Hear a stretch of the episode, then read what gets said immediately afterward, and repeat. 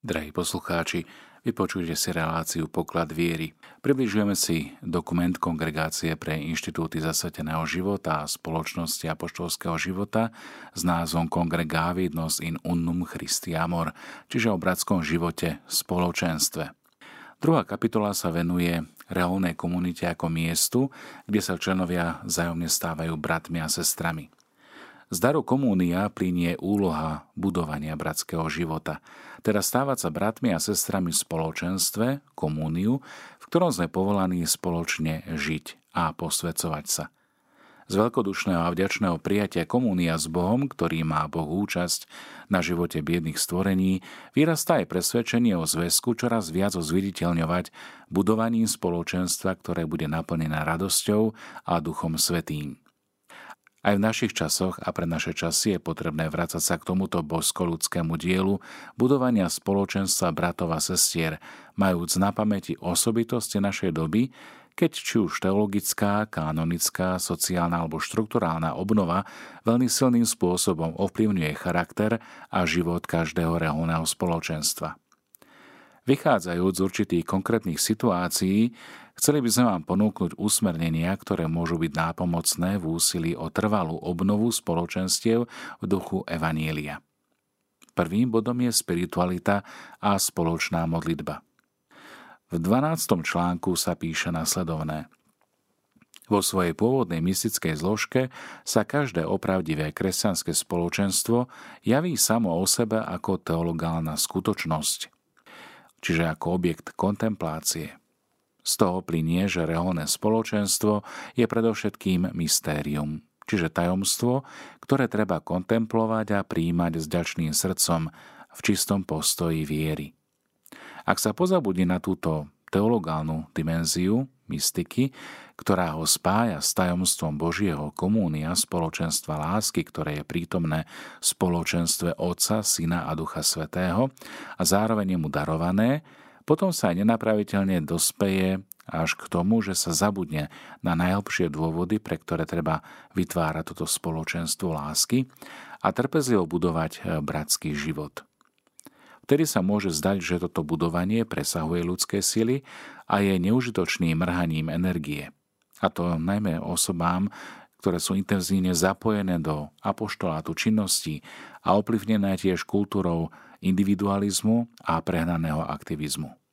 Ten istý Kristus, ktorý nás povolal, zvoláva každý deň svojich bratov a sestry, aby sa s nimi rozprával, aby viedol dialog, aby ich zjednocoval v dare Eucharistie so sebou i navzájom. Aby sa čoraz viac stávali jeho živým a viditeľným mystickým telom, ktoré oživuje Duch Svetý a ktoré je na ceste k. Preto aj modlitba v spoločenstve, ktorá sa vždy považovala za základ každého komunitného spôsobu života, vychádza z daru kontemplácie veľkého a vznešeného tajomstva Boha. Tiež z obdivu nad jeho tajomnou prítomnosťou, ktorá pôsobí v najvýznamnejších okamihoch života našich reholných spoločenstiev a rodín, ale aj v pokornej a každodennej realite života našich komunít. Ako odpoved na pánovo napomenutie, bdejte celý čas a modlite sa, o ktorú čítame v Lukášovej 21. kapitole, musí byť reholná komunita bdelá a nájsť si potrebný čas na to, aby sa venovala skvalitneniu svojho života. Reholní bratia a reholné sestry totiž veľakrát v úzovkách nemajú čas a hrozí im, že ich deň bude príliš uponáhľaný a naplnený všetkým možným, čo môže skončiť celkovou únavou a vyčerpanosťou.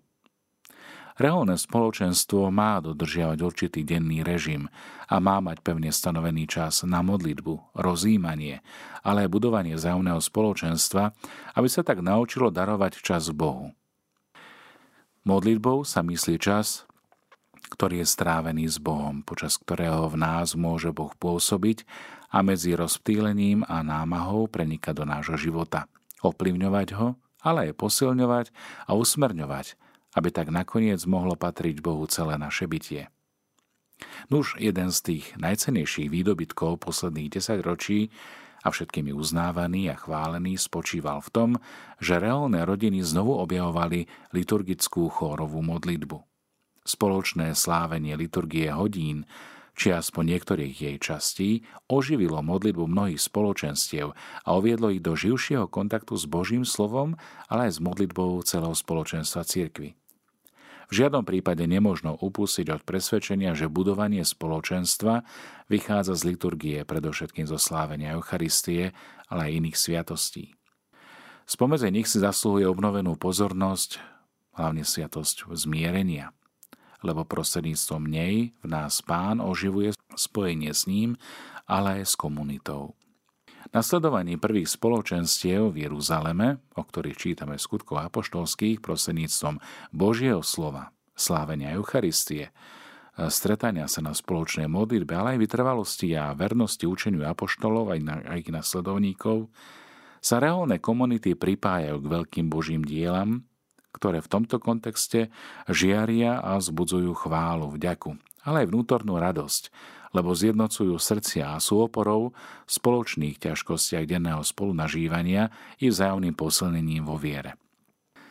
Súčasný pokles počtu zasvetených alebo kňazov môže žiaľ na niektorých miestach spôsobiť, že denná účasť na Svetej Omši jednoducho nebude možná. Preto sa však treba postarať o čoraz hlbšie chápanie veľkého daru Eucharistie, pričom sa sveté tajomstvo tela a krvi nášho pána, ktorý je živý a prítomný v spoločenstve Božieho ľudu, aby ho posilňoval a oduševňoval na jeho ceste k Otcovi, má stať centrom života. Odtiaľ plinie potreba, aby centrálnym miestom spoločenstva v každom reholnom dome bola kaplnka. Práve tu je to miesto, kde sa schádzame na modlitbe, na adorácii, kde môžeme posilňovať svoju spiritualitu v tom či onom rozmere. V skutku okolo slávenia a adorácie Eucharistie, ktoré je vrcholom a zdrojom všetkej aktivity cirkvy, sa buduje živé spoločenstvo duší, ktoré je predpokladom každého rastu bratských vzťahov. Tu má teda mať svoj začiatok každá výchovná snaha o ducha jednoty v spoločenstve. V 15. bode dokument pripomína, že modlitba spoločenstva dosiahne svoj plný účinok, keď je úzko prepojená či spätá s osobným rozmerom modlitby. Spoločná komunitná modlitba, ale aj osobná, sú skutočne veľmi úzko prepojené a navzájom sa doplňajú, obohacujú. Všade, no najmä v istých regiónoch a kultúrach, je preto veľmi potrebné zdôrazniť jej vnútorný rozmer, ale aj moment synovského vzťahu s otcom, ktorý je intímny, snúbenecký dialog s Kristom, ako aj potrebu osobného prehlbovania toho, čo sa slávilo a prežívalo spoločné modlitbe ako komunity. Ďalej je potrebné tiež zdôrazniť vnútorné i vonkajšie stíšenie, ktoré vytvára priestor, aby Božie slovo a Duch Svetý mohli obnoviť aj tie najskrytejšie hĺbky ducha. Zasvetená osoba, ktorá žije v komunite, v spoločenstve, Živí svoje zasvetenie neustálým osobným rozhovorom s Bohom, ale aj spoločnou chválou a prozbami. Modlitba v spoločenstve bola v týchto rokoch obohatená rôznymi novými výrazovými formami, ale aj spôsobmi zapájania sa. Osobitne plodným sa pre mnohé komunity stáva lekcio divína. O čo ide? Je to spoločné čítanie Božieho slova a zamýšľanie sa nad ním, ako aj vzájomné vymienanie si skúsenosti viery a rozjímania, ktoré plyne do apoštolátu. Rozdielnosť veku, formácie či povahy nabáda však opatrnosti, pokiaľ to chceme vyžadovať od celej komunity bez rozdielu. Preto je dobre pripomenúť, že uskutočnenie takéto formy vzájomnej komunikácie nemožno nejako urýchliť. Tam, kde sa takáto vzájomná komunikácia robí spontánnym spôsobom a so všeobecným súhlasom, posilňuje vieru i nádej, rovnako ako aj zájomnú úctu a dôveru, lebo pozbudzuje k zmiereniu a živí komunitnú solidaritu v modlitbe. Tak pre osobnú, ako aj pre spoločnú modlitbu platia pánové slova, že sa treba neustále modliť a neochabovať. K tomuto nabáda aj svätý apoštol Pavol v liste Solúnčanom – Reholné spoločenstvo žije naozaj neustále pred tvárou svojho pána, ktorého prítomnosť si má neprestane uvedomovať. Jednako však má modlitba v spoločenstve svoj rytmus. ktorého frekvencia, či už denná, týždenná, mesačná alebo ročná, je stanovená vlastným právom každej rehole alebo inštitútu. Modlitba v komunite si vyžaduje dodržiavanie stanoveného času, ale aj, a to predovšetkým, vytrvalosť, aby sme skrze trpezlivosť a útechu z písma živili nádej a tak jednomyselne jednými ústami oslavovali Boha a Otca nášho Pána Ježiša Krista. Vernosť a vytrvalosť teda pomáhajú kreatívne a múdro prekonávať niektoré fyzické ťažkosti, také typické pre určité spoločenstvá, ako je rôznorodosť úloh, poslania a teda aj časového rozvrhu, tiež vyčerpávajúca práca, či únava najrozličnejšieho druhu vyplývajúca z apoštolátu. Modlitby k preblahoslavenej Pane Márii, tiež oduševnené láskou k nej, nás vedú k jej nasledovaniu a spôsobujú, že jej príkladná a materinská prítomnosť nám môže pomôcť, aby sme zostali verní dennej modlitbe. Aby sme si to uchovávali v srdci, podobne ako ona a zároveň je pre každé reálne spoločenstvo ako duchovnú rodinu zjednocujúcim putom lásky. Pánova matka napomáha budovanie reálnych spoločenstiev podľa vzoru jej rodiny. Rodiny, ktorá žila svoj bežný, každodenný život eh, v galilejskom Nazarete, ku ktorej sa reálne spoločenstva musia často v duchu utiekať alebo navracať, lebo v nej sa evanielium komúnia ako takého komúny ako bratstva prežívalo podivuhodným a nasledovania hodným spôsobom. Modlitba v spoločenstve tiež podporuje a živí apoštolskú horlivosť a zápal pre ohlasovanie Evanielia. Na jednej strane je táto modlitba tajomnou, premieňajúcou silou, ktorá ako keby opína všetky skutočnosti, aby vykúpila svet a navrátila mu poriadok, ktorý vychádza od Boha, ktorý bol narušený hriechom a na druhej strane nachádza svoj stimul v apoštolskej službe, ohlasovania, aj s jej radosťami, samozrejme aj každennými ťažkosťami, ktoré sa stávajú príležitosťou na hľadanie a objavovanie pánovej prítomnosti a jeho pôsobenia. Väčšími apoštolskými a hlbšie žijúcimi z Evanielia sú tie reholné komunity a spoločenstvá, či už ich nazývame kontemplatívne alebo činné, ktoré majú bohatú skúsenosť s modlitbou. V dobe, ako je tá naša, v ktorej sa prejavuje určité prebudenie túžby po transcendentne, sa môžu reholné spoločenstva stať privilegovanými miestami, kde možno nájsť cesty, ktoré privádzajú k Bohu. Reholné spoločenstvo, ako rodina zjednotená v pánovom mene, je už do svojej povahy miestom, kde sa skúsenosť s Bohom môže rozvinúť do svojej plnosti, keď sa odozdáva druhým predovšetkým však vlastným bratom a sestrám z komunity, zo spoločenstva. Bohu zasvetené osoby, muži a ženy, premeškajú túto historickú chvíľu, ak nedajú našim súčasníkom aj súčasnej generácii odpoved na ich otázku po Bohu. A zároveň neukážu im spôsob, ako utíšiť hlad po absolútne, ale ich odkážu niekde inde, možno aj na zblúdilia cesty. A tak sa dostávame k daru osobnej slobody a k budovaniu bratstva. Ako hovorí svätý apoštol Pavol, neste si vzájomne bremená, aby ste tak naplnili Kristov zákon.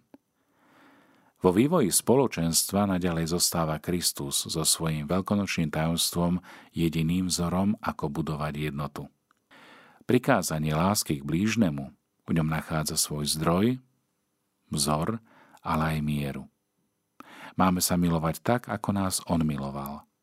A vieme, že On nás miloval až po obetu vlastného života na kríži. Náš život je účasťou na Kristovej láske. A na jeho láske k Otcovi, rovnako ako k bratom, sestrám, láske, ktorá zabúda na seba a ktorá sa chce dávať. Všetko toto však nie je v súlade s povahou starého človeka v úvodzovkách, ktorý síce túži po komúniu, aj po jednote či zjednotení, ale nechce za to zaplatiť nevinutnú cenu v podobe osobného angažovania sa a darovania seba samého. Preto je prechod od starého človeka, náchylného uzatvárať sa do seba, k človeku novému, ochotnému darovať sa druhým, je veľmi dlhý a namáhavý. Ak sa pozrieme na svetých zakladateľov reholí, realisticky poukazovali na ťažkosti, aj na nástrahy tohto prechodu od starého človeka k novému. Dobre si uvedomovali, že spoločenstvo nemožno idealizovať, ale ani improvizovať. Spoločenstvo totiž nevzniká spontánne, ani sa nedá realizovať v nejakom krátkom čase.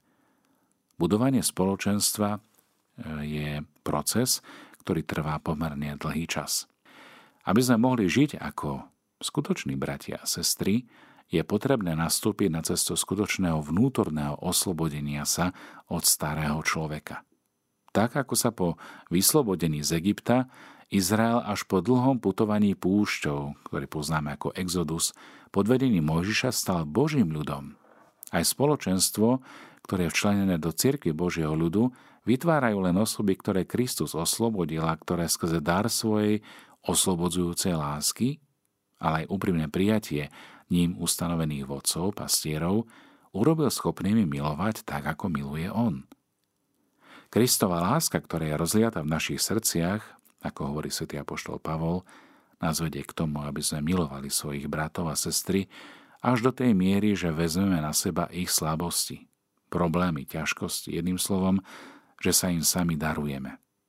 A skrze túto schopnosť darovania sa navzájom sa pripodobňujeme Kristovi.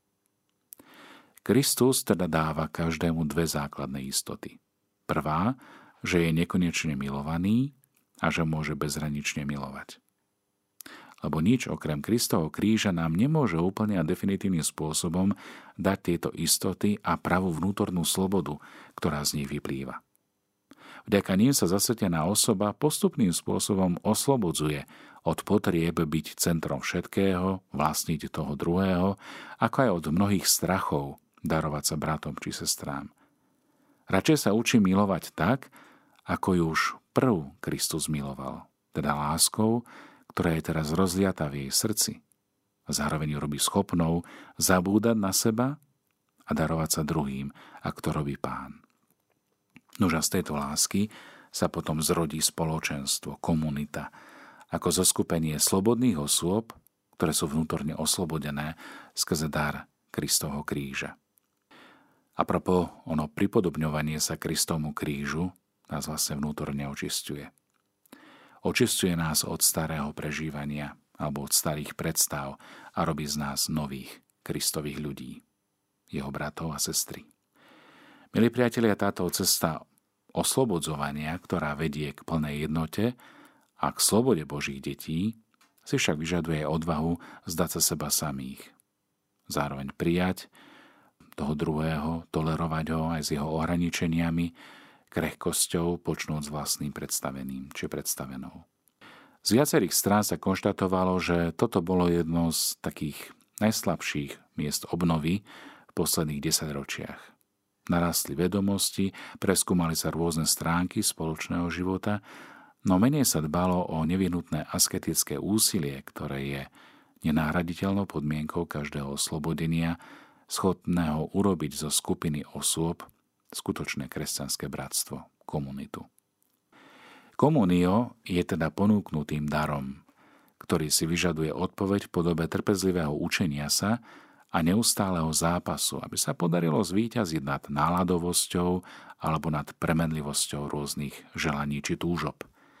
Najvyšší ideál spoločenstva nutne vyžaduje aj zmenu všetkých postojov, ktoré bránia opravdivému vzniku komunity či komunia. A tak spoločenstvo bez mystiky nemá dušu. No bez askézy môžem povedať, že nemá telo. Lebo pri budovaní konkrétneho spoločenstva sa vyžaduje súčinnosť medzi Božím darom a medzi osobným úsilím, aby tak milosť a dar bratského komúnia stelesňovali konkrétnu podobu a kontúry komunity. Treba tiež pripustiť, že takáto diskusia môže aj dnes spôsobovať mnohé problémy, tak medzi, medzi mladými, ako aj medzi dospelými, zrelými ľuďmi.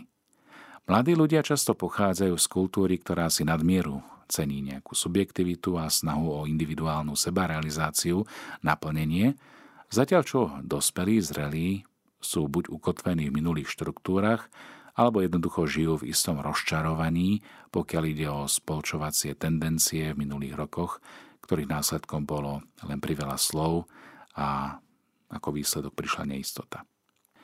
Ako je pravdou, že spoločenstvo nemôže existovať bez obetavosti každého jej člena, tak je tiež potrebné povedať, aby sa hneď na začiatku odstránili ilúzie, ktoré môžu vychádzať z predstav, že všetko v úvodzovkách musí prichádzať od toho druhého.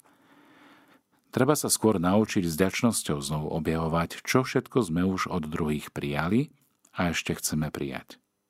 Alebo čo očakávame. Dobré je tiež pripraviť sa hneď na začiatku na to, že máme byť budovateľmi, nielen užívateľmi spoločenstva. A že zároveň máme byť aj zodpovední za rast toho druhého. Prečo máme byť otvorení a pripravení prijať dar od druhého, schopný pomáhať, ale aj príjmať pomoc. Zastúpiť a nechať sa zastúpiť. Milí priatelia, spoločný bratský život, ak sa prihováram teraz aj k zasveteným, ako rovnako zasvetený, na ktorom sa spolu podielame, je prirodzene pre mladých príťažlivý. No neskôr, keď treba v reálnych podmienkach života vytrvať, keď treba preukázať trpezlivosť, sa môže stať samozrejme ťažkým bremenom. Počiatočná formácia teda musí viesť aj k vedomiu, že život v spoločenstve si vyžaduje aj obete, ktoré treba vedieť prijať v perspektíve radosného a skutočného bratského vzťahu, pričom má zároveň prispieť aj k formovaniu všetkých ostatných postojov, ktoré charakterizujú vnútorne slobodného človeka. Pretože keď stratíme život pre bratov alebo pre sestry, tak nájdeme vlastne zmysel svojho vlastného života. Okrem toho je nevyhnutné neustále pripomínať, že seba realizácia zasvetených osôb, či už sú to muži alebo ženy, je možná len prostredníctvom komúnia, spoločenstva. Kto sa usiluje viesť nezávislý život, oddelenie od spoločenstva, určite zišiel z bezpečnej cesty k dokonalosti v rámci svojho životného stavu alebo stavu ako zasveteného. Zatiaľ, čo západná spoločnosť oslavuje nezávislú osobu, ktorá sa vie realizovať bez pomoci druhých, akéhosi sebaistého individualistu, Evangelium si vyžaduje osoby, ktoré vedia odumierať sebe samým, podobne ako zrnko obilia, aby sa zrodili pre bratský život, aby prinášali bohatú úrodu.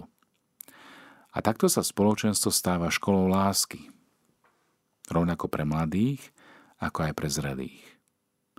Školou, kde sa učíme milovať Boha, kde sa učíme milovať bratov a sestry, s ktorými spoločne žijeme pod jednou strechou, ale aj milovať ľudstvo ako také a svojim príkladom mu poukazovať na hodnoty a rady, ktoré vychádzajú z Evanielia, ľudstvo, ktoré potrebuje zakúsiť a vidieť e, bratskú solidaritu, spoločenstvo, ktoré sa príjma, ktoré si dokáže odpustiť a tak prejaviť vlastne Božie milosrdenstvo. Nuž popri ideáli spoločenstva nemôžno zabudnúť ani na to, že každá kresťanská skutočnosť sa buduje na ľudskej slabosti. A práve toto ľudia vnímajú veľmi citlivo. Dokonalé v úvodzovkách ideálne spoločenstvo neexistuje. Dokonalé komunio svetých je konečným cieľom, ktorý sa dosiahne až v nebeskom Jeruzaleme, kam ako veríme spejeme. Nuž ale kým tam prídeme, potrebujeme sa vysporiadať so sebou samým, so spoločenstvom, v ktorom žijeme. Lebo v našom čase ide o neustále upevňovanie a budovanie spoločenstva. Stále je možné zlepšovať sa samozrejme a spoločne kráčať k spoločenstvu svetých, ktoré vie žiť eh, evanílium naplno, ktoré žije odpustenie a ktoré dokáže rásť v láske. Spoločenstva sa naozaj nemôžu vyhnúť konfliktom. Konflikty môžu aj budovať. Jednota, ktorú majú budovať, je jednotou, ktorá sa dosahuje za cenu odpustenia, zmierenia, spoločného rastu. Preto nás nesmie nedokonalo spoločenstiev odrádzať alebo znechucovať. Každé spoločenstvo je v procese, podobne ako to máme v rodine. Spoločenstva sa skutočne denne vydávajú na cestu, pozbudzované učením apoštolov. Milujte sa navzájom bratskou láskou a predbiehajte sa vzájomne v úctivosti. Navzájom rovnako zmýšľajte, príjmajte jeden druhého, rovnako ako Kristus prijal vás. Takto sa môžeme vzájomne napomínať a budovať. Navzájom si slúžte v láske. Navzájom sa potešujte a pozbudzujte jeden druhého. Alebo ako hovorí Pavol, znášajte sa navzájom v láske. Buďte k sebe navzájom láskaví. trpezlivý, milosrdný, navzájom si odpúšťajte. Podriadujte sa jedným druhým v bázni pred Kristom. A nezabudnite na modlitbu jeden za druhého. Všetci sa navzájom zaudete pokorou, lebo Boh sa pyšným protiví.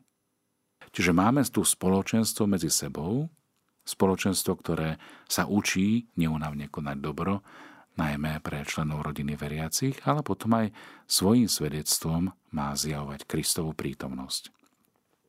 Zdá sa teda, že pre napomáhanie dosiahnutia komúnia, a myslím na komuniu myslí a srdc, tí, ktorí sú povolaní žiť spolu v jednom spoločenstve, Zajistie bude užitočné, keď si pripomenieme aj potrebu pestovať vlastnosti, ktoré sú žiaduce vo všetkých ľudských vzťahoch.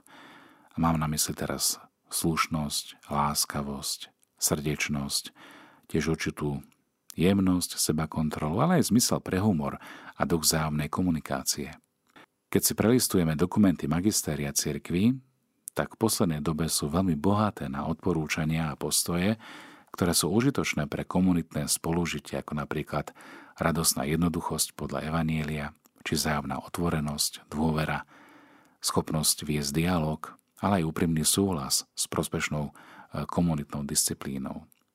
Konečne nesmieme zabudnúť ani na to, že pokoj a potešenie zo spoločného života sú naďalej jedným zo znamení Božieho kráľovstva. Milí priatelia, radosť zo života, hoci aj uprostred ťažkostí tej ľudskej, ale aj duchovnej životnej cesty, či každodennej jednotvárnosti, monotónnosti života, sú už súčasťou tohto kráľovstva. A táto radosť, dovolím si povedať, že je ovocím Ducha Svetého. Táto radosť osvecuje jednoduchosť existencie, ale aj jednotvárnosť všednosti. Bratské spoločenstvo bez radosti je bratské spoločenstvo, ktoré dohára, ktoré je vyhorené, ako ohorený pahýl. Čo skoro budú jeho členovia v pokúšení hľadať inde to, čo nenašli vo vlastnom dome. A toto je veľké riziko. Bratské spoločenstvo, ktoré je bohaté na radosť, je skutočným darom z výsosti pre bratov, ktorí oň vedia prosiť a ktorí sa vedia navzájom aj príjmať, pričom sa s dôverou v pôsobení Ducha Svetého zapájajú do jeho spoločného budovania. Ako čítame v Žalme 133, iste poznáte ten úryvok aké dobré a milé, keď bratia žijú pospolu. Tam pán udeluje požehnanie a život na veky. Prečo? Pretože keď žijú bratsky pospolu, zjednocujú sa zhromaždení spoločenstva cirkvy a cítia sa súdržní v láske a v jednej vôli, ktorú vytvára Kristus uprostred nich.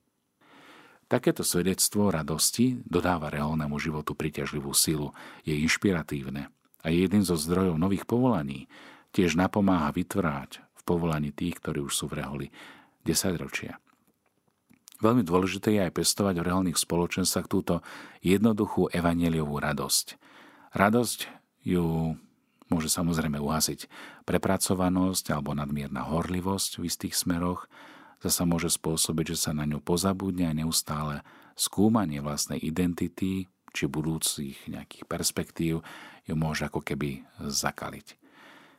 No vedieť spoločne sláviť, spoločne sa modliť, dopriať si chvíle osobného, ale aj spoločného oddychu, vzdialiť sa z času na čas od svojej práce, radovať sa aj z radosti brata a byť pozorný voči potrebám bratov a sestier, z dôvodov spolupracovať aj v apoštoláte, nebyť solista, milosadne pristupovať k rôznym situáciám a ísť v ústrety zajtrajšku s nádejou, že vždy a všade môžeme stretnúť Ježiša Myslím si, že toto všetko bude živiť vnútorný pokoj, vyrovnanosť, ale aj radosť, ktoré sa stanú posilou aj v apoštoláte a v činnostiach, ktoré sú vlastne tej ktorej komunite. Milí priatelia, radosť je teda žiarivým svedectvom evaneliového charakteru reálneho spoločenstva a je tiež cieľom cesty, ktorá, hoci nie je bez utrpenia, strastí, predsa je možná, keď je podopieraná modlitbou ako hovorí svätý apoštol Pavol v liste Rimanom. V nádeji sa radujte, v súžení buďte trpezliví a v modlitbe vytrvalí. Čiže potrebujeme komunikovať, aby sme spolu rástli.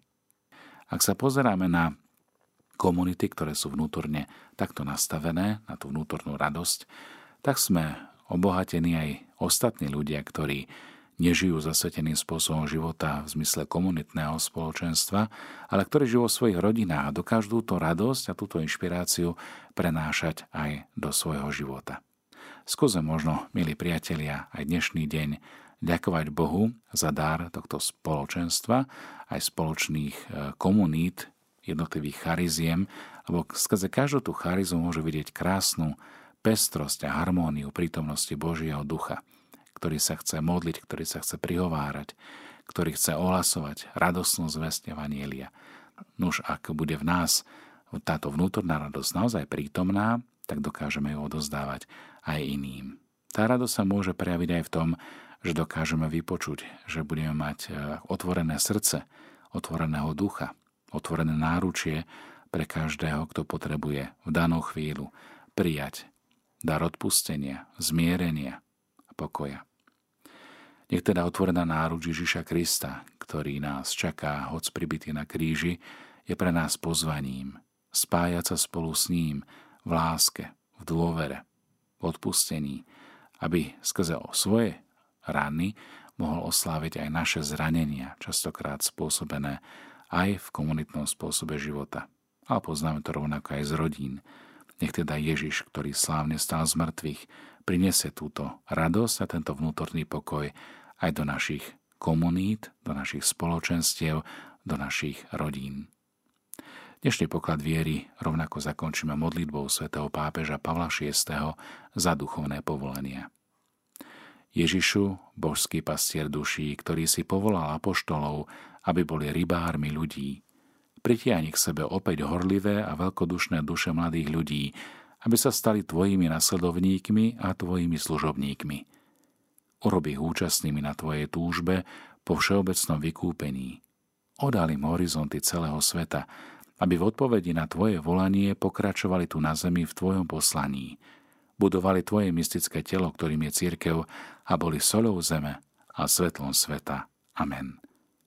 Nech vás i všetkých zasvetených žehná a svoj láskou zahrania Všemohúci Boh Otec i Syn i Duch Svetý. Amen.